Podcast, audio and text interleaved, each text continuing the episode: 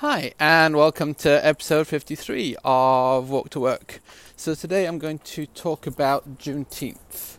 Uh, Juneteenth is um, a day of celebration uh, to commemorate um, the uh, end of slavery in the United States. Um, so I've been recently researching it because uh, I heard about Juneteenth for the first time like two or three years ago while watching Blackish. Um, and uh, I know that's how many people uh, in Europe and in the United States, especially white people, uh, first heard about uh, Juneteenth. Uh, and I was like, this is an important part of African American culture that people participating in Lindy Hop and blues should know about, kind of as baseline level of knowledge. Um, and it would be nice if uh, we took a few minutes uh, to uh, observe um, this holiday. Um, I think celebrating it without African American people would have been uh, kind of out of place. Uh, so it was kind of uh, observance and learning more than celebration. Uh, so we, I gave uh, this very short, like 10 minute talk, uh, both to, on our Lindy evening and our blues evening uh, between uh, classes. and so I have kind of an extended version with more information and figured I might as well share that with you folks today. Um,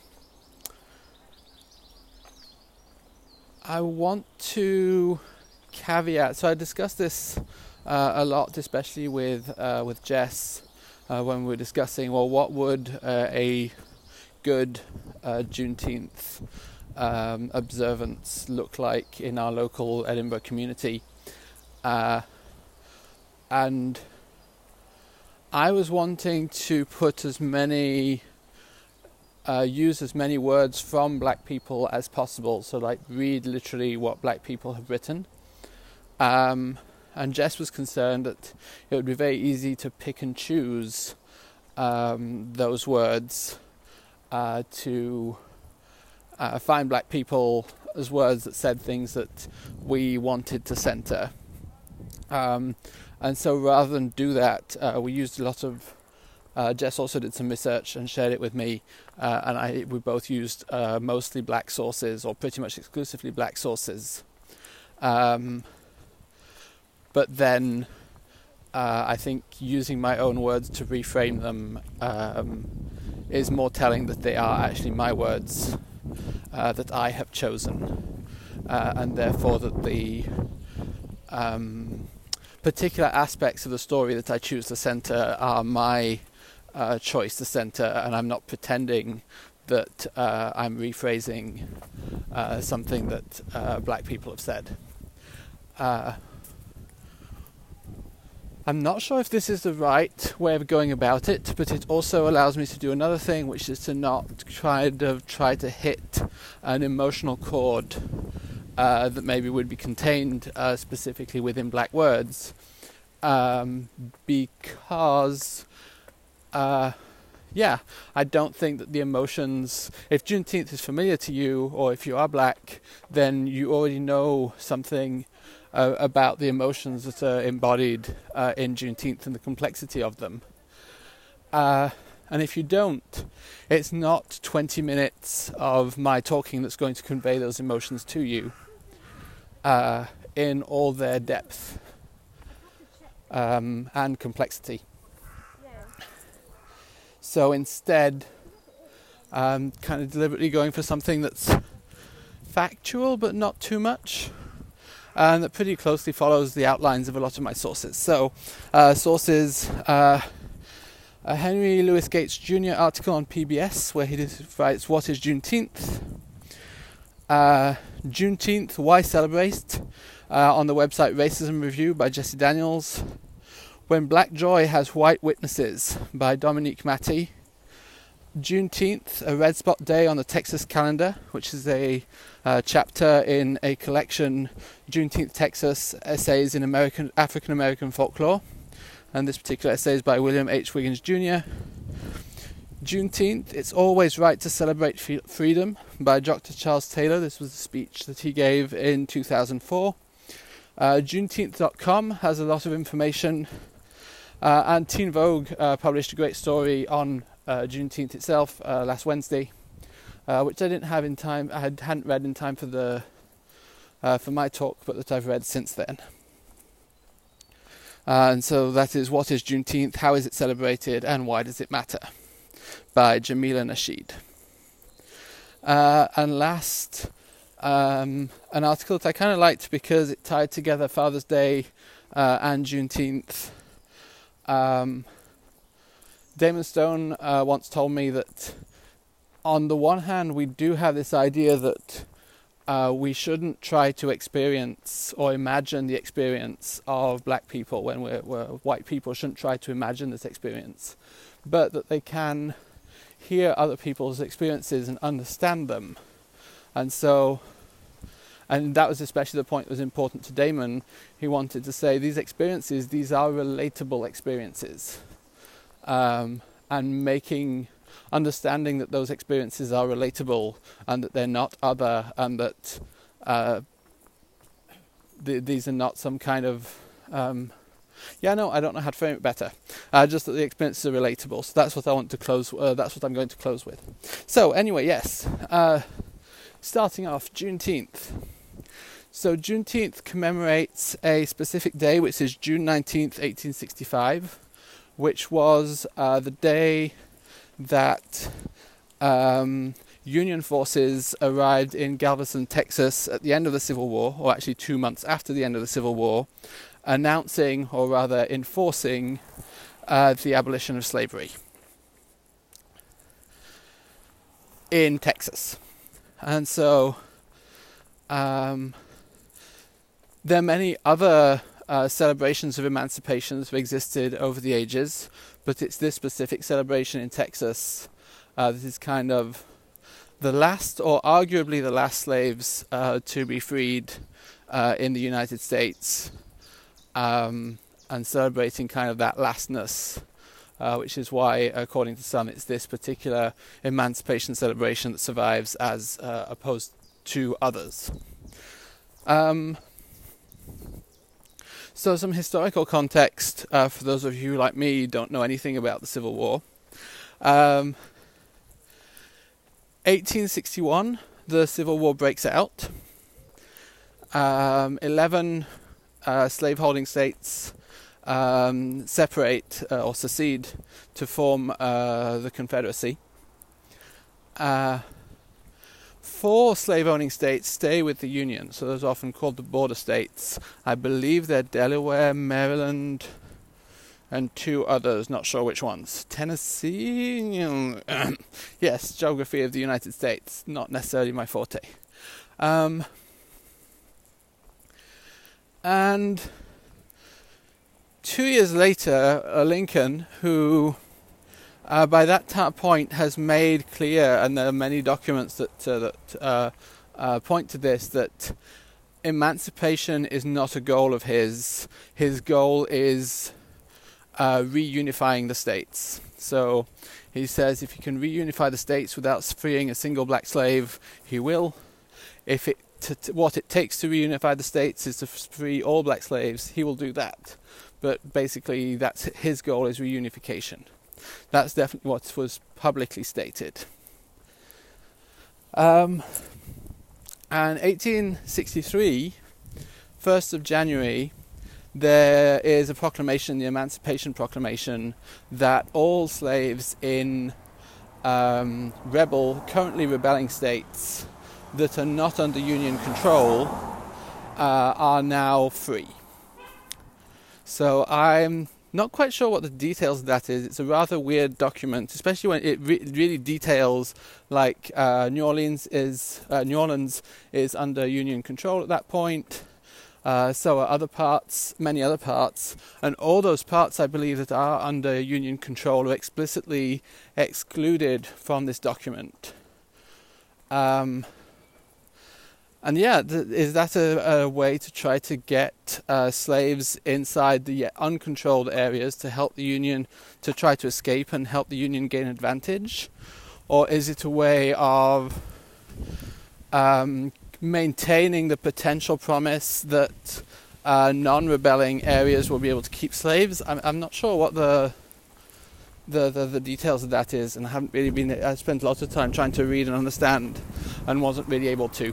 Uh, but the general point is, um, all slaves that are in areas where the union cannot enforce this currently are free, and so you have slaves uh, freeing themselves by escaping to uh, union-controlled territory, uh, and as um, the uh, Union gradually uh, controls more and more territory towards uh, uh, winning the Civil War, I assume that slaves progressively became free. Uh, again, not really sure about the details of that. Uh, two years later, in January 1865, the 13th Amendment is ratified. That's an amendment that bans, no, is written uh, and that's an amendment that bans uh, slavery uh, at a federal level. Uh, and during 1865, all the states uh, progressively uh, or gradually ratify this amendment. Um, in April 1865, um, the, the, the, the, the Confederacy surrenders, and so the war is won. To, and at this point, so already starting in 1863 or maybe even earlier, um, slave owners in the South are seeing, oh, this is this is not going to end well. What we're going to do is we're going to take ourselves, or we're going to take our slaves. Uh, we're going to head off to Texas because there was a general consensus that in Texas, uh, the Union would never be able to enforce this liberation of slaves. Uh, and therefore Texas was a safe a safe haven uh, for uh, either keeping your slaves or um, moving to with your slaves. Um, and so it's two months after the Civil War ends that Union forces march into Galveston. That's an island just outside Houston, or on an island just outside Houston, um, and uh, announce the people of Texas are informed that, in accordance with a proclamation from the Executive of the United States, all slaves are free. This involves an absolute equality of personal rights and rights of property between former masters and slaves, and the connection heretofore existing between them becomes that between employer and hired labor. The freedmen are advised to remain quietly at their present homes and work for wages. They are informed that they will not be allowed to collect at military posts and they will not be supported in idleness either there or elsewhere. Uh, and so that's basically coming to Texas and saying, you know, that thing that we said, uh, here's some guns to actually back that up. Free your slaves. Um, and so obviously Texas is huge. Galveston is just on the edge of it. Uh, slaves did not get freed overnight. Um, many got shot and killed. Um, many uh, snuck off uh, some uh, the stories go uh, before even that uh, this this particular proclamation uh, had finished being made. Um, one uh, story is tells the story of someone who up and leaves his family, his sister, his mother and father, and he says, "You won't ever see me again," and just heads off. And I'm not quite sure what I didn't find. I wasn't able to find more context to that, but just the idea of being this is such a risky thing that I'm going to sneak off uh, without all of you um, is just uh, incredible. Um, and so, so some places um, tried to keep slaves, and they had to be forced to surrender their slaves. Um, others kept them the whole of that summer to get an extra harvest out of them. Uh, one woman says that she was kept as a slave for a further six years. Um, and of course, um, sharecropping, uh, debt peonage, and other forms of slavery that are actually explicitly uh, so. Um, involuntary servitude is prohibited by the 13th Amendment. So then it gets into the semantics of what involuntary servitude uh, constitutes. But basically, sharecropping uh, and debt peonage continue well into the 1950s um, and are technically uh, illegal. With some people from the beginning, the early 1900s or late 1800s onwards, actually being convicted for this, uh, but generally it's a practice that took a really long time uh, to uh, be completely enforced and eradicated. Uh, so Juneteenth, uh, people obviously uh, had been eagerly awaiting this moment, and so they wanted, uh, so they celebrated. Uh, and in Texas, uh, I believe almost immediately, June nineteenth became celebrated every year, and so they would celebrate by having a huge feast. Um, they would celebrate by putting on uh, their best clothes and generally um, showing that they were uh, the equal of anybody. Uh, one of the strong values that's recounted as being part of this celebration is um, uh, education and betterment, and kind of showing uh, the, the, equality and betterment. Um, so they would uh, read, have speeches, uh, read uh, excerpts uh, of works by black authors, and this, um, and they would also read uh, the Emancipation Proclamation, which uh, is is particularly uh, impressive when you think of it. You're in the South, you're celebrating your freedom, and you have a bunch of white former slave owners basically just next to you, um, or living in close proximity with them. Uh, and your way of mm, uh, of, of showing your pride at being free is reading to them this text, or I mean, not to them directly, but reading this Emancipation Proclamation. Uh, that's a, a pretty uh, gutsy move. Uh, so the uh, one quote by Wiggins. Um, Juneteenth Sunday best dress code for its myriad rituals of rodeos, baseball games, barbecue and fried fish dinners, dances, and church programs was one of the most popular rituals used by the early celebrants, celebrants to symbolize their new social status as free men and women. One informant summed up these sentiments well when he told me, The 19th of June was just a second Christmas. Everything is especially set aside for that day. You even bought your new shoes, your new clothes, and dressed up. Um, and so this celebration from Texas, uh, there's uh, during the Reconstruction and uh, later on, there's the first Great Migration, where uh, millions of uh, former slaves from the South migrate uh, north and to California, um, and they bring this Juneteenth celebration with them, and gradually it becomes the major celebration of, of, of emancipation but also so uh, reconstruction. Uh, sorry, re- restoration, reconstruction, restoration, reconstruction. Reconstruction lasts until 1977. So this is a period of occupation uh, in the South by uh, federal forces. Uh, and basically enforcement on their part uh, of the civil rights that former slaves, the black people, have now acquired. Um, and so there's some complex uh, political stuff going on behind the scenes. Uh, and in 1875, um, uh, an Equality Act uh, is created uh, at the federal level that basically says that the um, United States may not discriminate against um, people on the basis of um, color or race, um, but at the same time, a number of challenges to this start coming up.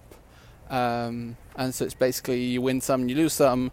Um, 77, they withdraw troops uh, from the south, and from then onwards, uh, this Equality Act uh, suffers a number of state level um, um uh, attacks uh, where states uh, enact the Jim Crow laws that legalize segregation or enforce segregation. Uh, although the government may not discriminate, um, laws that suppress black votes uh, exist, laws that uh, discriminate uh, in terms of housing, uh, laws that say that say that uh, individuals and um, uh, corporations may discriminate, laws that segregate schools. laws that segregate, segregate public transport, laws that say that blacks may not gather in public places, all those um, as soon as slavery ends and well into uh, the, the 20th century, all, the, all these laws uh, get uh, passed. Uh, and so it's such that early Juneteenth celebrations are difficult uh, to do. People have to gather by river, rivers and lakes because public areas are not accessible to them. Uh, and it's such that in several cities in Texas, um, blacks saved up together um, to um, uh, buy land on which they could uh, legally have uh, a Juneteenth celebration. Uh, so there's particularly a park in Houston uh, that's well known for that. Uh, and so, with all this um, increased segregation, Jim Crow laws, etc., it becomes increasingly clear that um, a lot has been won, but a lot has also been lost, and a lot is left to to win. And the, the there's a general feeling of um, uh, of disillusionment, uh, especially uh, leading into World War, uh, the return from World War II. Um, uh, people find that uh, the, the, the freedoms that were available to them in the army and during um, uh, while they were in Europe, for example, uh, are not available to them uh, anymore uh, when they return, and that it doesn't look like there's any end in sight. Uh, so that's the, and at that point, Juneteenth kind of is increasingly less celebrated. Um,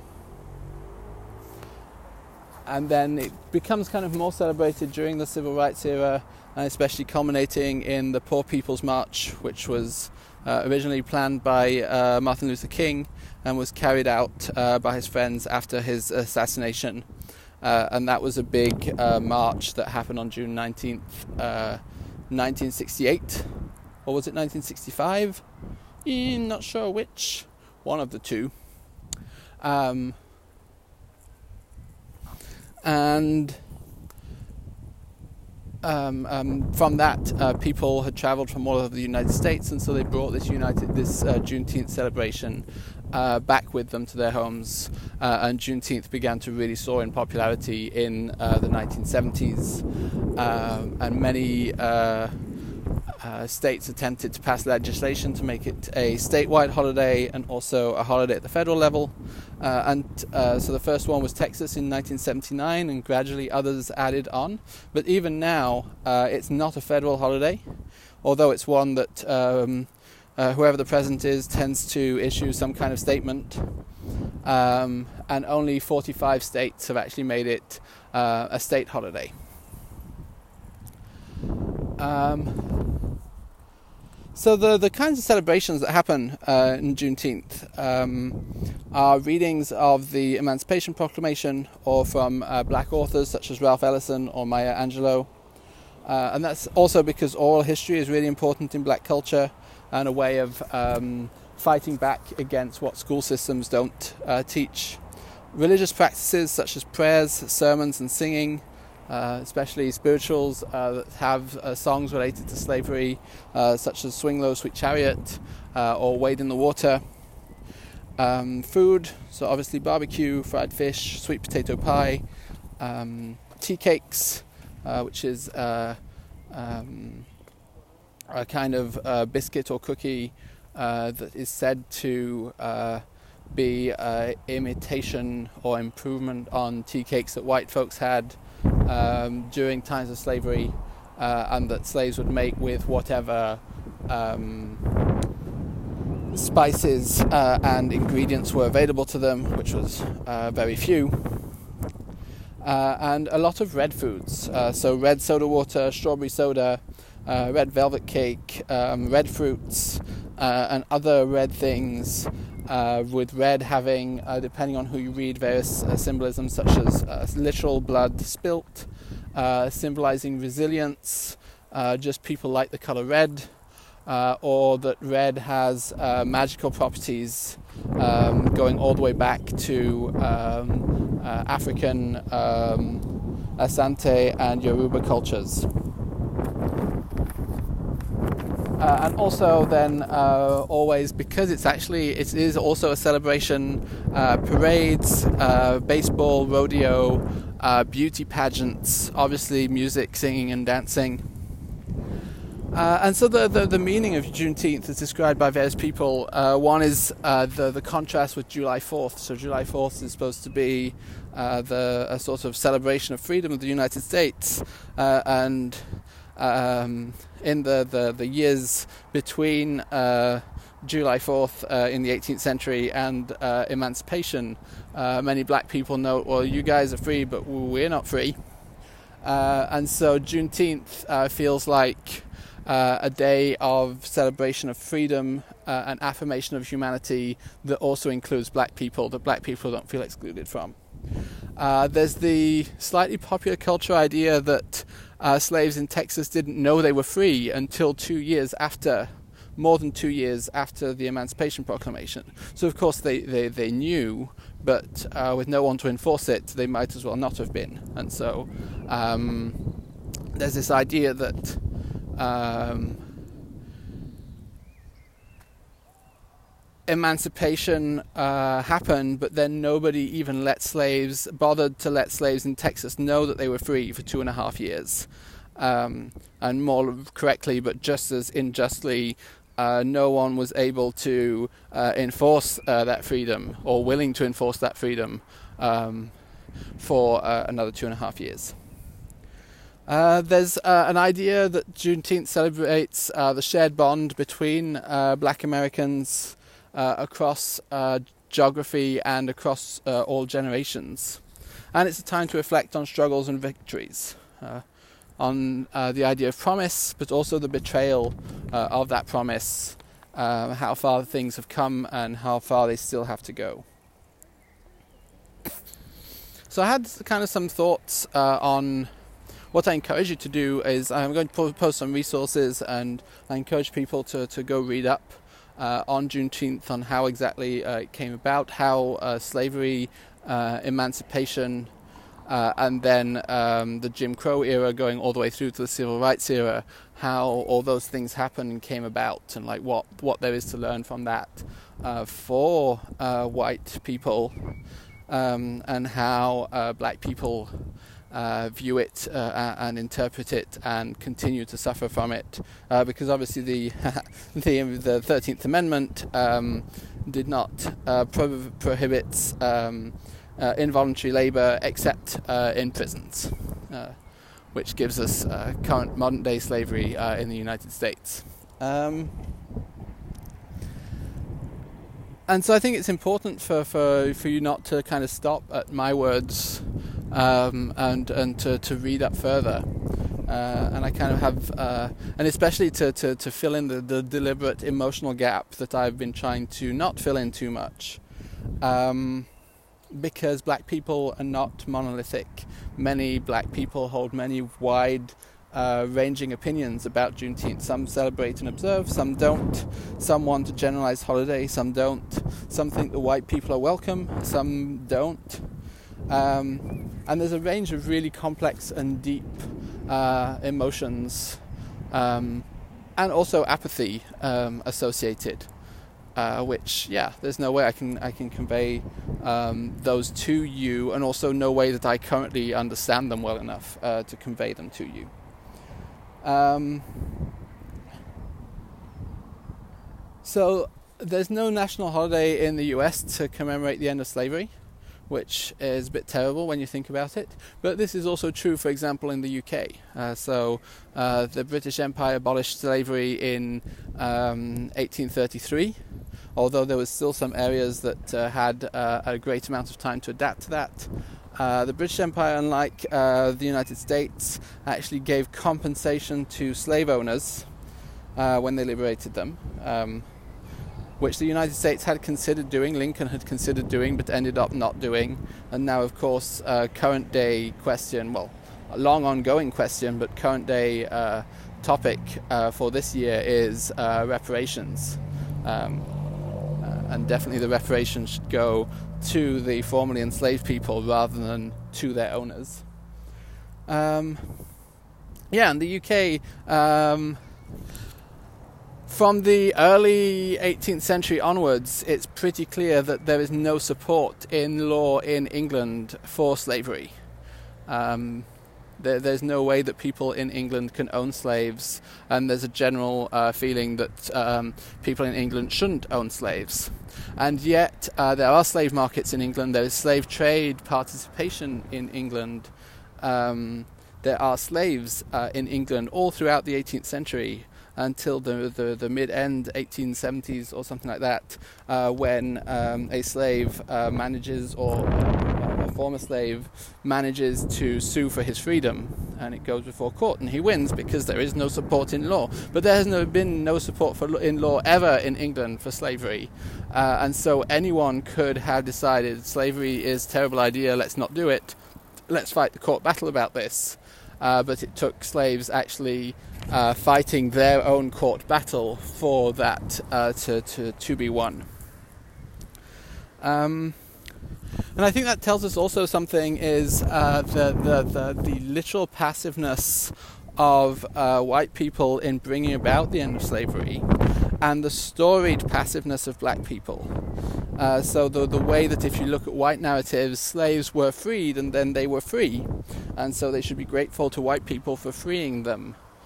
Um, whereas slaves were not freed, they freed themselves. They fought for their freedom. Um, they fought it uh, with uh, rebellion. They fought it by escaping. They fought it with their lives and their deaths, uh, with their bodies.